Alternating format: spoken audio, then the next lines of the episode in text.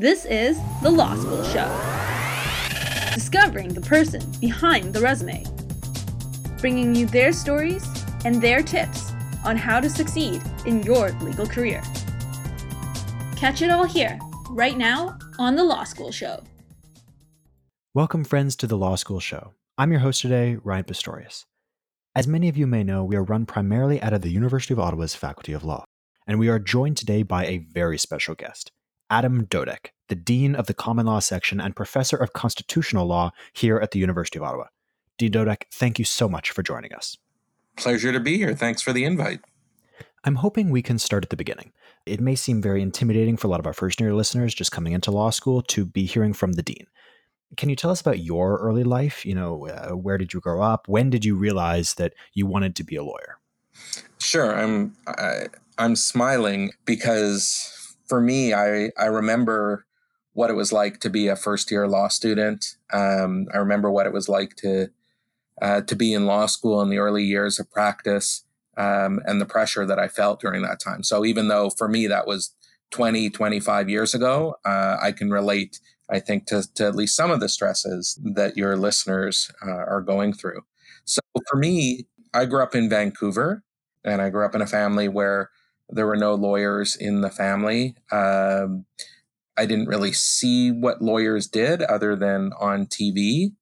And, you know, I grew up reading, uh, reading a lot, reading about lawyers like Clarence Darrow, um, watching the play and then the movie Inherit the Wind, watching uh, LA Law, uh, which was really the first uh, first TV show about a law firm. Okay. And unfortunately, that's not on Netflix or DVD, so very few people of of your generation have watched it. Ah. and of course, uh, To Kill a Mockingbird. So for me, I you know like uh, like many people who watch Suits or you know or other movies, I had the impression of what law was based on popular culture, and to me, law was about justice was about social change, was about helping people. And that's what attracted me to want to go to law school.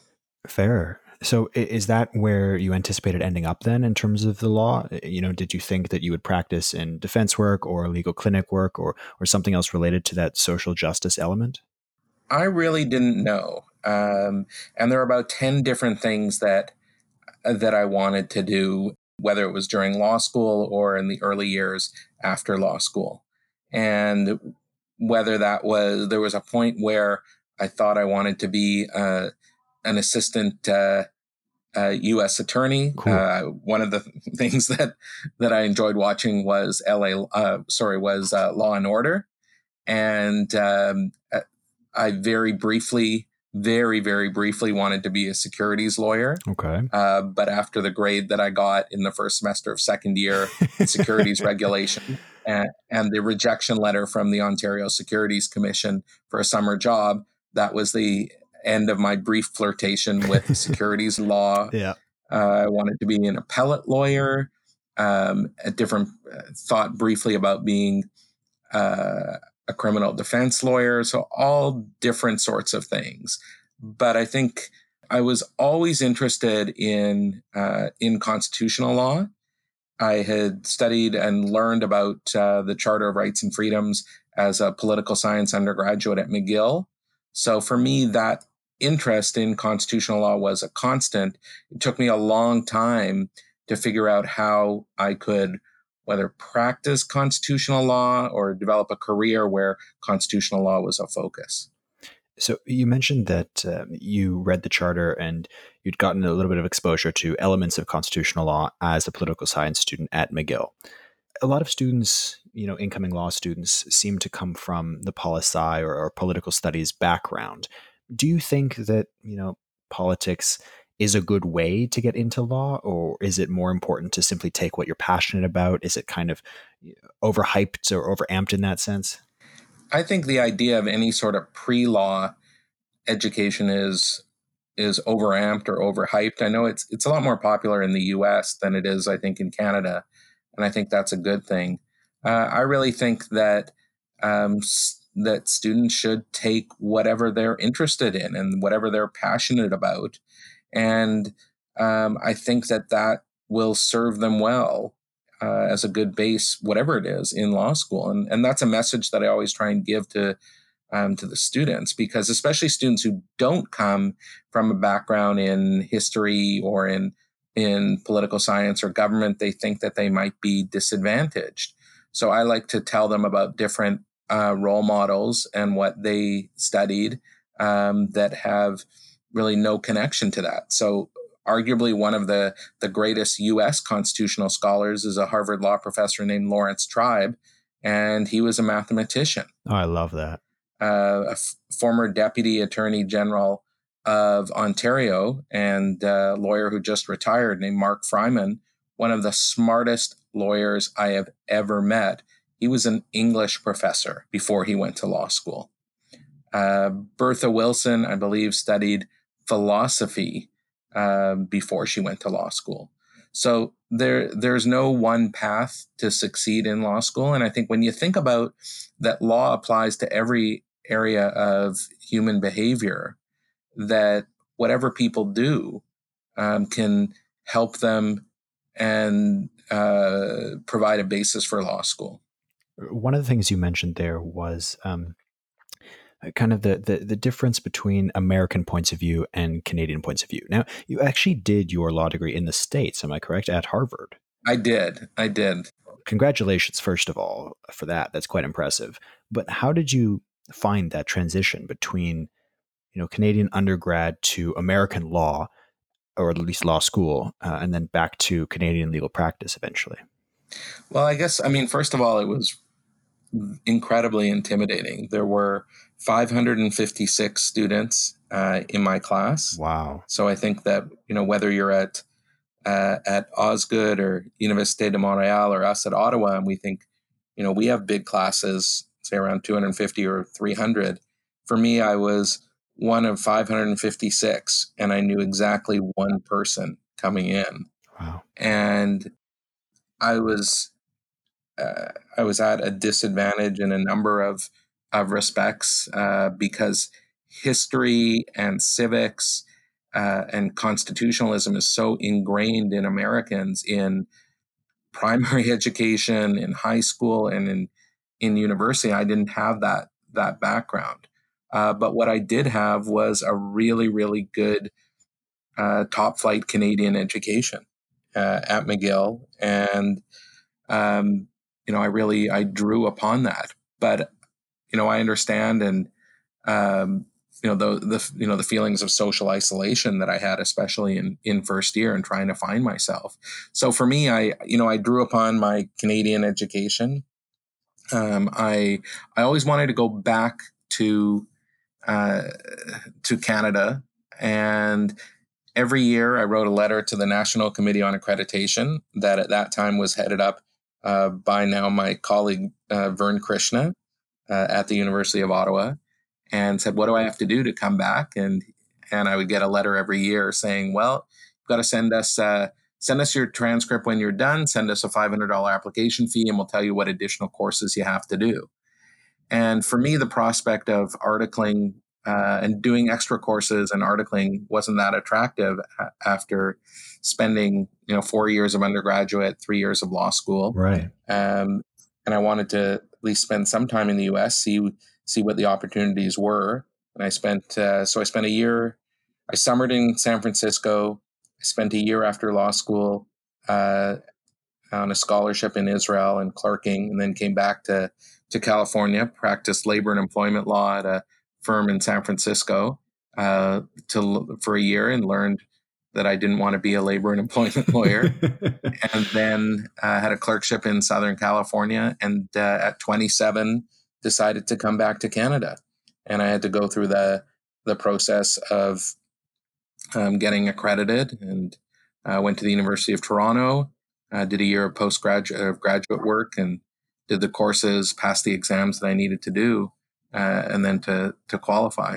So, uh, I mean, the systems are are very much the same. They're common law systems. So learning learning contracts and property and torts at Harvard was um, and criminal law was maybe a, a little bit more intense than than learning it in Canada, but it was the you know it's the same subjects, and so I had that that basis to be able to to come back and then learn you know learn some of the specific subjects on my own or or the differences in Canada, and that that's that's really true for Canadian law students as well. We you know we we teach the basics of different subjects, but students are never going to be able to learn everything that, that they're going to encounter in practice and um, you know a good education whether it's at you know ottawa Osgoode, université de montréal or or or harvard gives students the the tools that they need to to learn on their own so where do you think the biggest challenge was for you then? Was it that shift to realizing that there was going to be stuff you had to learn on your own? Was it that social isolation and being so far away from home?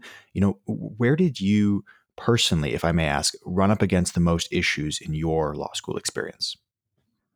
I in first year and i think when i look back on three years of law school i think 80% of my memories are about first year there are other you know i, I can recall you know, even 25 years ago, I can recall times that I was called upon in class. I think especially in the the first couple of months, you know, imposter syndrome. Right. Like I don't belong here. People are using terms, they're talking Latin, like I don't know what they're talking about. I don't understand US federalism. I don't understand this history. Um, how am I going to possibly be able to compete with uh, with some of these people? I, I think that's uh, it's it's a common fear. I think that a lot of first year students that I've spoken to, at least, also seem to experience. So it doesn't look like much has changed in that respect. No, and and I think you know what I say to, and again, you know, I have a strong affinity for first year students, and and most of my teaching. Um, you know, I began my career teaching at U of T and then at Osgoode before coming to Ottawa, um, tenure track job in 2008. Um, at Osgoode. I only I taught a first year course at U of T. I taught a first year course for my first three years at Ottawa. I only taught uh, first year. I continued to teach first year, and even as dean last year, uh, the only course I taught was first year public law. And what I say to students, um, you know, they every student has worked really, really hard and succeeded in order to get to law school in Canada. Not necessarily true in the US, but um, the, the, the skills that students have and uh, to succeed in order to get into law school will allow them to continue to succeed in law school and hopefully in uh, after law school whatever they decide to do i do want to talk about your teaching career but before we do, I actually want to talk about what you did before that, which is a lot of work in the public service. You held a number of non lawyer or at least non law firm jobs. Uh, you were director of policy and then chief of staff, amongst others, for the Office of the Attorney General. What attracted you to public service when you came back to Canada, and how did you find uh, your legal training helped in those positions, other than obviously the, the fact that you were working for a legal office in the form of the AG? Yeah, I was always interested in government or public service, and I think that's one of the reasons uh, why I came back to Canada from the U.S. Um, and I was interested in, you know, policy and you know developing programs, maybe larger you know program change um, that if you know that affects the legal system, um, and and so I think uh, you know I was always interested in some way in working in government, and I think maybe even from from quite quite a young age, growing up in Vancouver, um, and so when I when I went to work at a law firm um, in Toronto, I worked for uh, for a guy who had taken a leave of absence for four years to be the assistant deputy minister for constitutional affairs during Meech Lake and Charlottetown. You know, pretty exciting stuff. Yeah. And he said to me, if you ever get a chance to work in government, to learn how government works, uh, you should do that because it'll be interesting and it will help you whatever you decide to do. And he was absolutely right. And um, so in 2000, in the fall of 2003, uh, after the Liberals had been elected in uh, in the provincial election in Ontario, a friend of mine who was you know connected to the Liberals said, you know what, if you're interested in working in government, you know now's the time. They need a lot of they need political staffers, they need help, um, they need people, and you should apply. And I did that, and um, had a number of interviews and got hired by the Attorney General of Ontario, uh, Michael Bryant, as a senior policy advisor. And I was working on civil justice files, uh, working relating to legal aid, Law Commission of Ontario, uh, the Human Rights Tribunal, Human Rights Commission, um, pro bono, all sorts of, you know, to me, really interesting stuff. Yeah. Some of which has endured. Um, and then I was promoted to director of policy and oversaw a relatively small policy shop, about three of us working in the area, and then uh, chief of staff. And certainly the, you know, when you ask what are, how did that help me or how that would have helped me, there's no question, had I gone back to the practice of law, that the skills I learned in that relatively brief time of three years would have really, really helped me to be a much better litigator um, than uh, than I had been before, and that I probably could have been without that experience. Because the experience of working in government, especially working in politics, uh, is very fast paced, requires you to think on your feet, to uh, provide analysis, provide answers uh, in the same way that you, you have to do when you're uh, in court, standing before a judge and she asks you, you know, Mr. Pistorius, what do you think about this? Or what about this? And you have to uh, respond immediately. You can't say, well, uh, let me get back to you after the weekend. So I think that really helped me. And it certainly, it really, really helped me in my academic career um, to be able to write about government. And uh, and then it's really helped me in my job as dean. I, I see a lot of political activism amongst young people and amongst my classmates as well, which is very inspiring. For those people who are interested potentially in going into public service once they finish their law school careers, what would be one major difference that you would point out between politics and law and that intersection of legal work in the political sphere that people either may not anticipate or may just catch them off guard initially before they adjust? That's a great question. You know, some, sometimes I say, you know, to students, your question is better than my answer. That's a way of I'm trying to buy time. but I do have an answer, which is in as as lawyers, we're often analyzing a a a, a problem and saying, well, you know, here's my best answer to this. There's a strong likelihood of this. Um, or there's a weak likelihood of this argument succeeding, etc. We provide legal analysis and, and legal advice to, to clients. Ultimately, you know, the client's decision how to proceed. In politics, often you need to make choices, sometimes stark choices, and have a basis for them. You you often um, don't necessarily have the luxury of as much analysis on certain issues as you might have um, in different circumstances in law. So um, the often in politics you'll hear somebody say to somebody who's legally trained like you know stop being such a lawyer. Like we need to we need to make a decision on this. Um, what should we do? Uh, and you know we need to move forward on this so after that experience where you were working in the public service for a number of years with the liberal government and the office of the attorney general of ontario what ended up prompting you to leave and go into teaching? Uh, was that transition sudden? Was it difficult? Well, I had always been interested in teaching, and I had always been interested in writing, and I had I had always uh, I had written articles, law review articles. Um, really, I had my first article published just after law school. Was an article that I wrote uh, in law school. So for me the the first 10 12 years out of law school i was trying to figure out do i want to be a lawyer who does some teaching um, or do i want to be a teacher who does some lawyering and when i left the attorney general's office i basically said well now's the time if i'm going to be a teacher if i want to be a professor you know this is the window that i have i probably have you know the the next three years, get my master's, do some more writing, and try and get a job. Um, otherwise, it's very hard if you the longer you practice, um, the the harder it is then to to get an entry level uh, teaching job.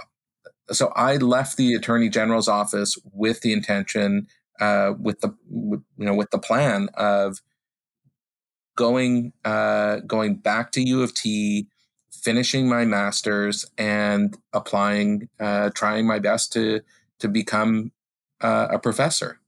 And so you know that's what that's what I did for I spent a year at U of T then a year at Osgoode, and those that the experience at those schools uh, I made friends and colleagues for life there. Um, they taught me how to be how to be a scholar how to be a teacher and uh, I was very fortunate to land the tenure track job at Ottawa in 2008 and moved to Ottawa now uh, 11 years ago. Now, much of that academic work in the past 11 years since you moved to Ottawa has been in constitutional law. Uh, you've written extensively on Canadian constitutional law. You had a Fulbright scholarship to study Israeli constitutional law as a clerk at the Supreme Court of Israel. Was that area of law a natural progression from that stint working in the public service? Or did you know at that point, because you'd enjoyed constitutional law previously, that if you were to teach, you would teach constitutional law? You know, how did you end up kind of eh, specializing into that particular area? Was it part of your master's or? It was part of my ma- my master's related to comparative constitutional law. Uh, that I think was, you know, again, the constitutional law is the one constant uh, throughout my career. You know, many of the, the things that I did, I like to say, like, uh, I was working in the gig economy before there was a gig economy. I was bouncing around from one year job to one year job. And at some point, I you know, I had you know, three clerkships. I'd worked at a firm for a year, three clerkships, a year of graduate work. So five five cities, five jobs, five years, which you know was a red. You know, back in the day in the early 2000s was a bit of a red flag of this guy can't keep a job. Uh, somebody said that to me when I was interviewing for a law firm job. But the the one constant um, even before law school, through law school, and then after law school was this continued interest in constitutional law. So for me, constitutional law was uh, was a natural, and I remember when you're interviewing for a job, you sit with the dean, and now I do this, and you ask people, well, what what are you what are you interested in teaching? What do you want to teach? And we also have teaching needs, um, and what can you teach? And so for me, and in my application, I would have said, well, you know, it's constitutional law, public law, constitutional law one, two, you know, etc. Um, along the way, I had started to, uh, and this is a result of a summer job and an inspirational teacher during law school, got interested in uh, legal ethics and professional responsibility. So that became another area that I was writing in and and teaching in. And the experience in government really allowed me to understand, to see how, you know, as my mentor had said, to see how government works and um, give me the experience to be able to write about uh, how how government works, to write about government lawyers, to write about the uh, the role of the attorney general, etc. Yeah, You wrote quite a, a, widely shared article discussing the situation with former Attorney General Jody Wilson-Raybould. Uh, did you expect that kind of response from law students to actually be so interested in the developments? I, I guess it's it's a benefit of being in Ottawa that we're so close to the political sphere. Yeah, I mean, I'm always surprised when, pleasantly surprised when somebody comes and says, "Oh, I, you know, I read this article that you wrote, um, and um, I really disagree with it." I'm like, well, that's great. I'm just happy that anyone is reading anything that I that I'm writing.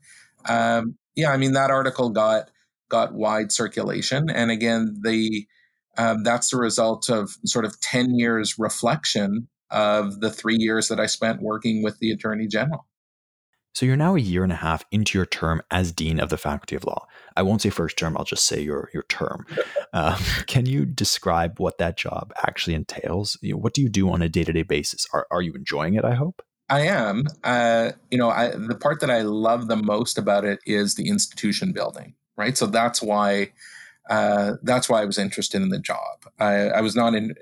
I was not interested and it never um, never applied to be dean at any other school. For me, it was about I'd been a member of the faculty of the community at the University of Ottawa um, for I guess nine years and nine nine and a half years, and uh, I had been given so many opportunities by virtue of being in Ottawa, especially as a, a public law scholar, and just seeing my the incredibly talented students had seen you know the strength of our programs in different areas, um, incredibly talented faculty, and the opportunity to lead that group to promote our students, uh, to promote the faculty. Uh, that's what interested me um, in becoming dean, and that's you know what I'm what I'm trying to do. So, would you say that that's kind of the most interesting project that you've been working on, or are there things from what you're allowed to speak about that you've really, really enjoyed kind of digging into during your past year and a half? Yeah, I mean, I I love um, meeting with alumni, hearing about their experiences at uh, at Ottawa U, hearing about how their uh, legal education prepared them for whatever they um, decided to do. You know, most of them most law graduates become lawyers, but some leave leave the law for other things. And uh, the law is a great foundation. Legal education is a great foundation for um, you know for many jobs, many professions. Um, you know, I love you know, program building. I think one of the biggest challenges, and I've talked about this quite quite openly, the biggest priorities is uh, reconciliation and uh, responding to the recommendations of the uh, the Truth and Reconciliation Commission. That's a real top priority for me. That's something that I spend a lot of time, um, you know, working on. It's hard work. It's not something that you can sort of check off um, and say, okay, well, I've done this, um, and the progress is slow and it's hard to track. But I'm hopeful that in five years with you know we be able to see oh we're doing a lot more uh, and we're further down the path on reconciliation uh, than we were when we started five years ago. How do you how do you think a future dean and whether this is you in the near future or, or dean many many years from now will be able to, to kind of judge whether we've made it to the place that we need to be in terms of reconciliation again you know that's a great great question. You know and i want to sort of have, you know let uh, let your question sink in.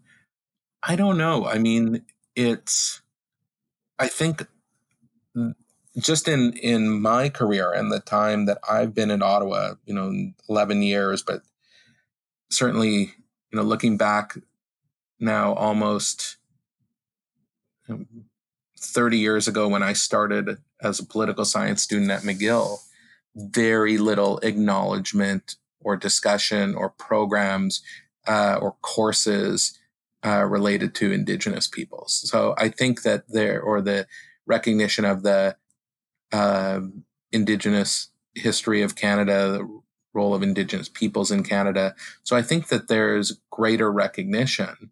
Uh, and you know, I don't know where we'll be in five or 10 years, but I think it will be further ahead than I hope it'll be, you know, further ahead than where we are now. I hope so too. I, uh, I wanted to ask, how has that transition been from being a professor to being an administrator? Do you miss teaching at all? Are you excited to get back to it when your term as dean does eventually wrap up? I, I absolutely miss teaching. And for me, I mean, there's three aspects to being a professor right? There's teaching, research, and administration. And uh, I love all all three of those aspects.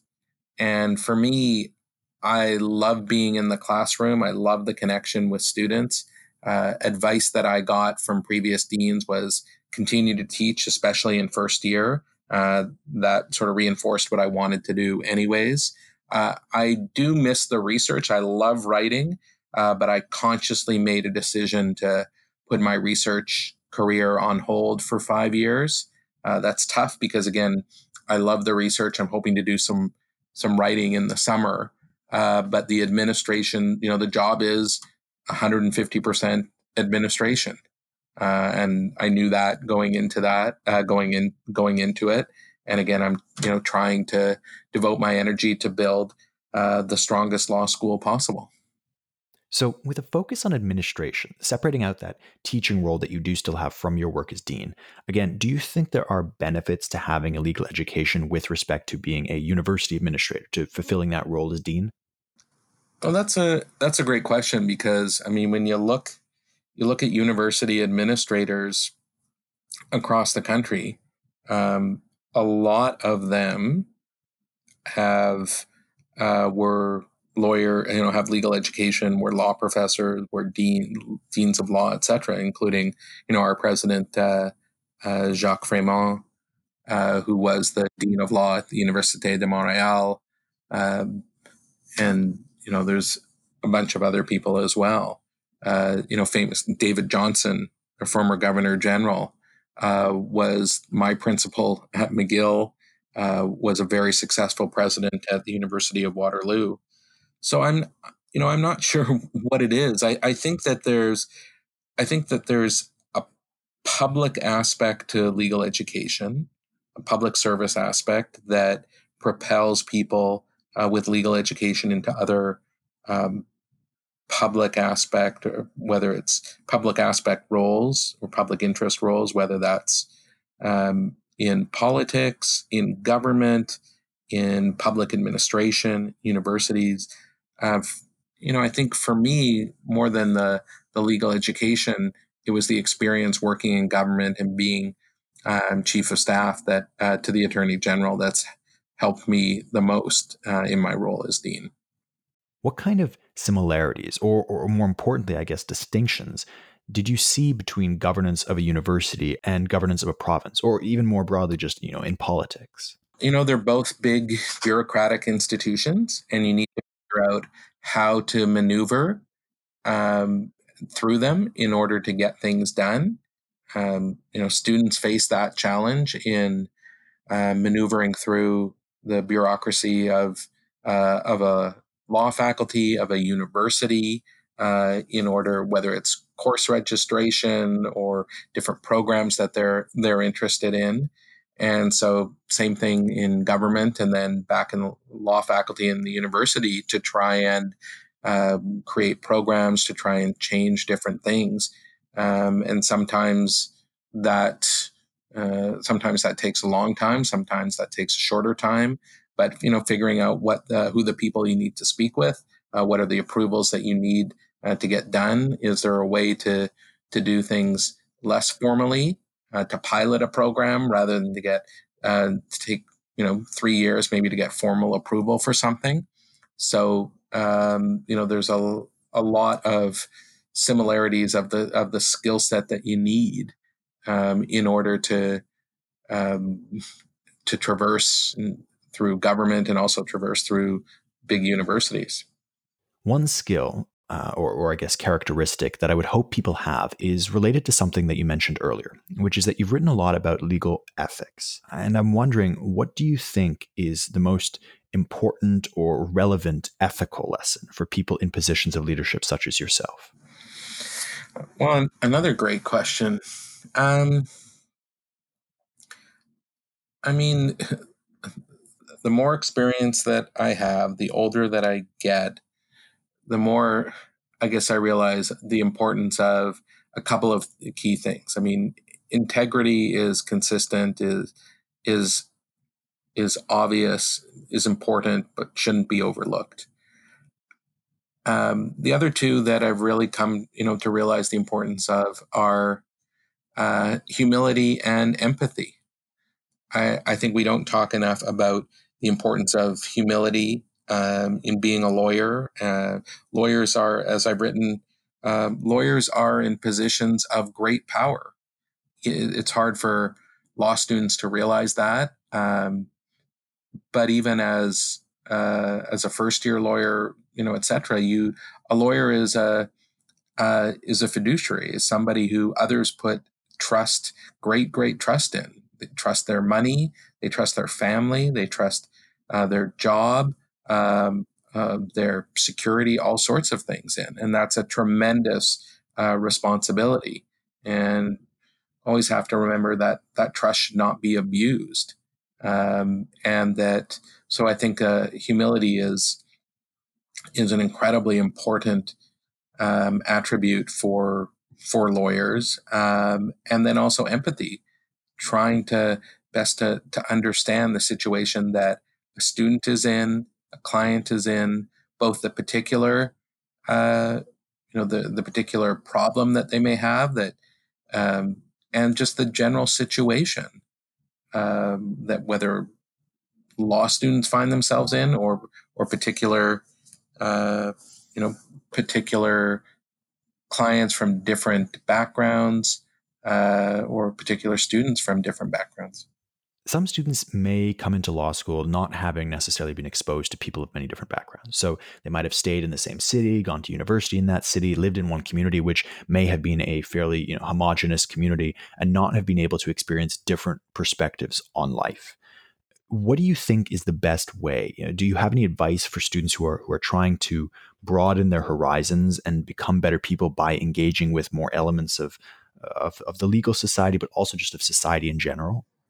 You know, I think anything that you can do that that broadens your horizons as um, as a student, whether that's traveling, working with different populations that are different from you. I mean, for me, um, a formative experience for me was working in a legal clinic during law school, uh, working in immigration and refugee division, um, and this was during the right after the uh, genocide in Rwanda you know, student we talk about the genocide now uh, and it's accepted that it was a genocide. Uh, for political reasons in the us government did not use the term genocide.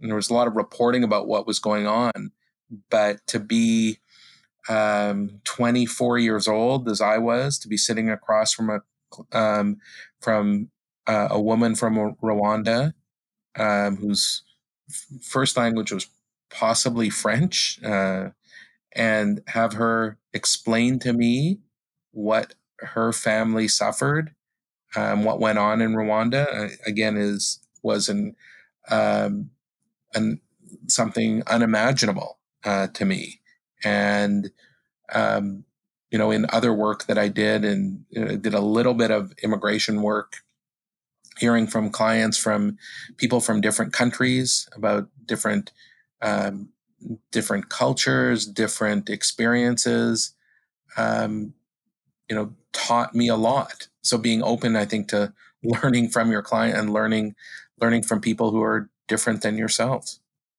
I guess there's a, you know a degree to which you don't know what you don't know as well, right? I mean, where where you have to kind of put yourself out there in order to even be exposed to experiences that you never imagined could affect you in certain ways. Yes, I think that's right. So, my last question for you today is summing up your entire career in terms of working in the public service, working in public and constitutional law, and eventually in university and university administration, particularly. For students who are interested in following that general path of, of service, of constitutional law applied in governance, wherever that happens to be, what would you tell current or incoming law students who are interested in getting involved in this field or, or following a similar path? That's you know that's a hard question. I would say um, seek out opportunities, talk to people.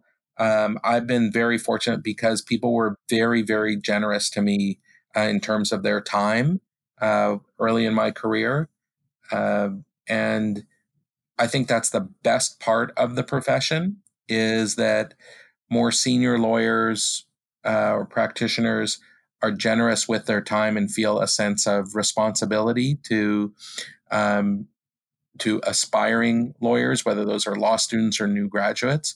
Um, you know, we used to say cold call people, but now you can you can Google people, see see what's uh, what what sort of work people have done or are doing, and reach out to them, ask them if they're willing to to meet with you at their office or for a coffee, hear about what they've done and, and what advice or opportunities they may suggest for you.